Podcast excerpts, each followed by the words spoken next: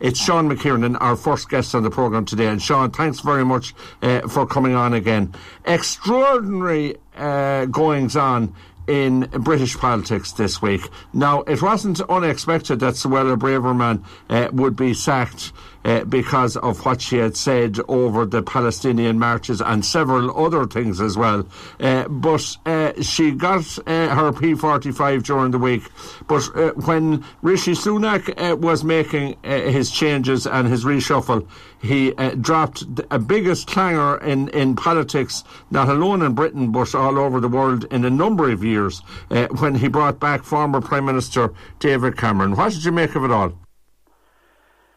Uh, well, there was another former Prime Minister, uh, Harold Macmillan, and when he was asked about what the biggest challenge in politics was, he said, events, dear boy, events. And I suppose you and I, Seamus, had maybe intended to discuss public speaking and give people hints and tips on public That's speaking. Right. And, and we, we spoke on Monday morning when these dramatic events were unfolding, and we decided to focus on this item instead.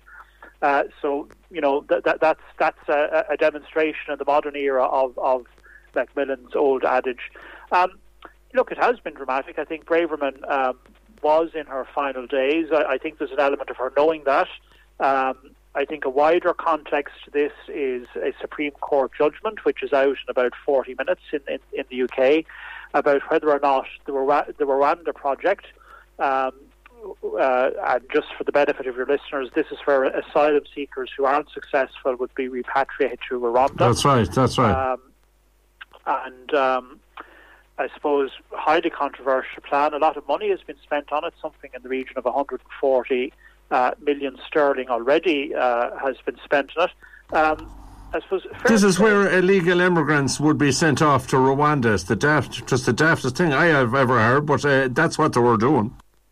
But I think, I think, I mean, the Tories and, and look, the Tories have become, and this is because of Nigel Farage and, and him all the time nibbling uh, nibbling at them on the right. I suppose they have become much stronger and much sterner on these issues, and, and they would argue that the boat landings that they've become obsessed with have, have gone down by 30% in the last year.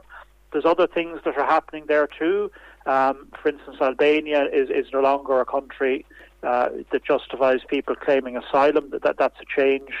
Uh, and as well as that, there's much more cooperation kind of post Brexit and, and post all of the rhetoric of Brexit, there's now much more practical cooperation between the French and the British. So those are reasons that feed into uh, feed into the change. I suppose it's worth noting too. Uh, it's a challenge for this country.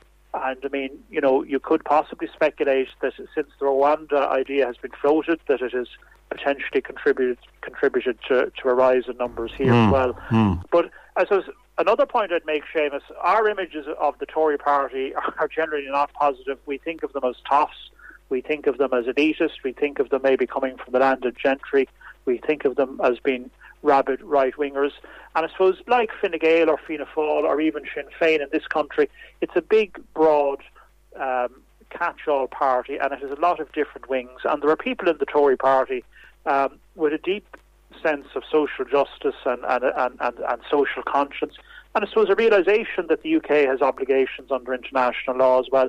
And a lot of Braverman's rhetoric, whilst this wasn't her idea per se, it started in the Johnson administration. She's become That's tightly right. associated with it.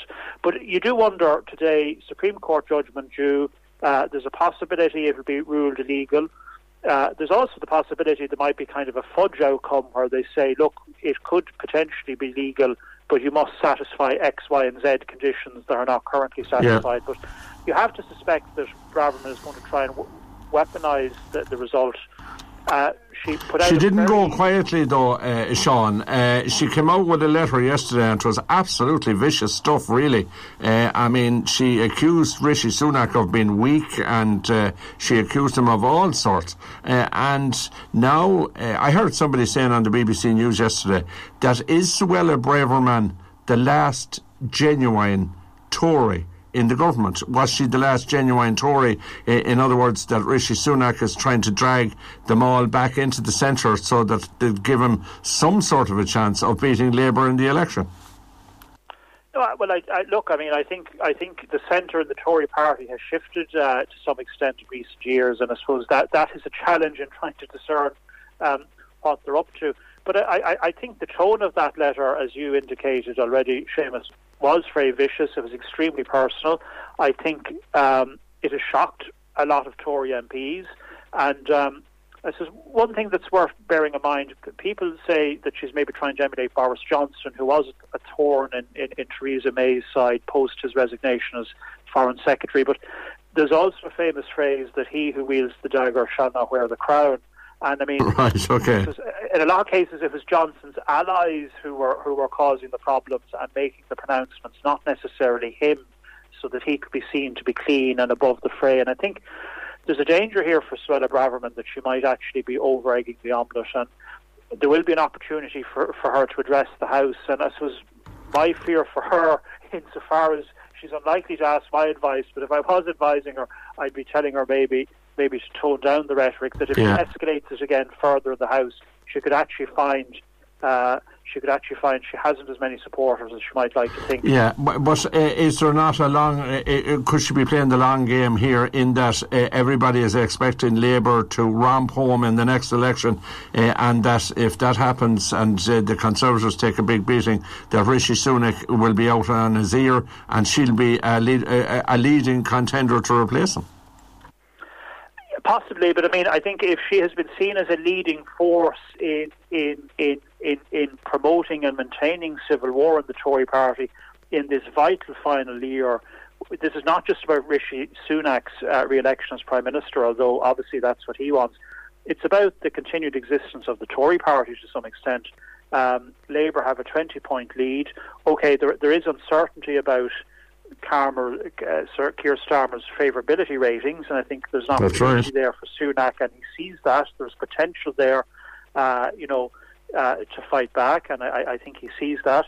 Um, good news on the inflation front. I mean, inflation is probably still too high by modern standards um, of the last 20 years, but inflation is well down in the UK today, and Jeremy Hunt very enthusiastically welcoming, welcoming that. So I, I, I think there's a challenge here for the Tory party in terms of its survival. And, and, and the point I'm making, and I want to reaffirm, is that Braverman has to walk a very tight line here in terms of being seen as an alternative, but at the same time not wrecking Tory unity.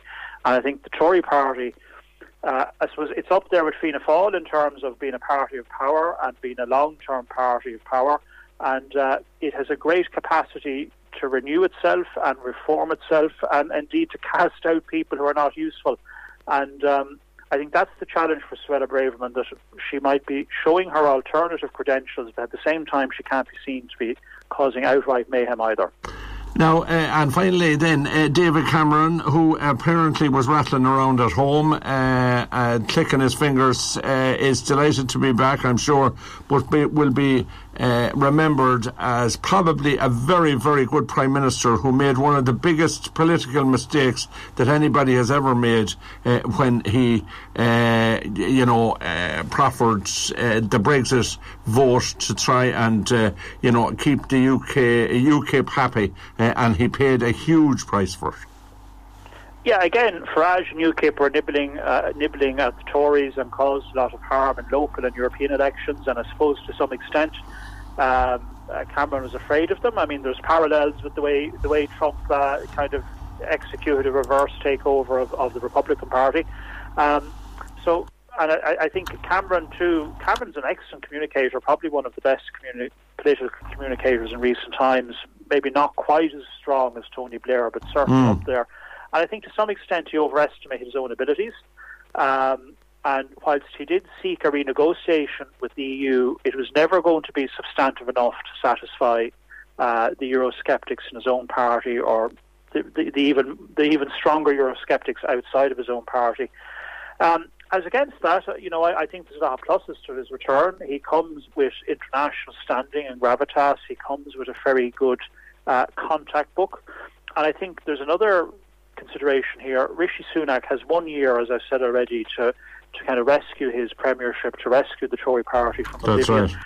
And I think by putting in a foreign secretary of such standing and stature that he can almost allow to operate as a as a sole trader, it's incredibly helpful for him. It means he can focus on domestic politics.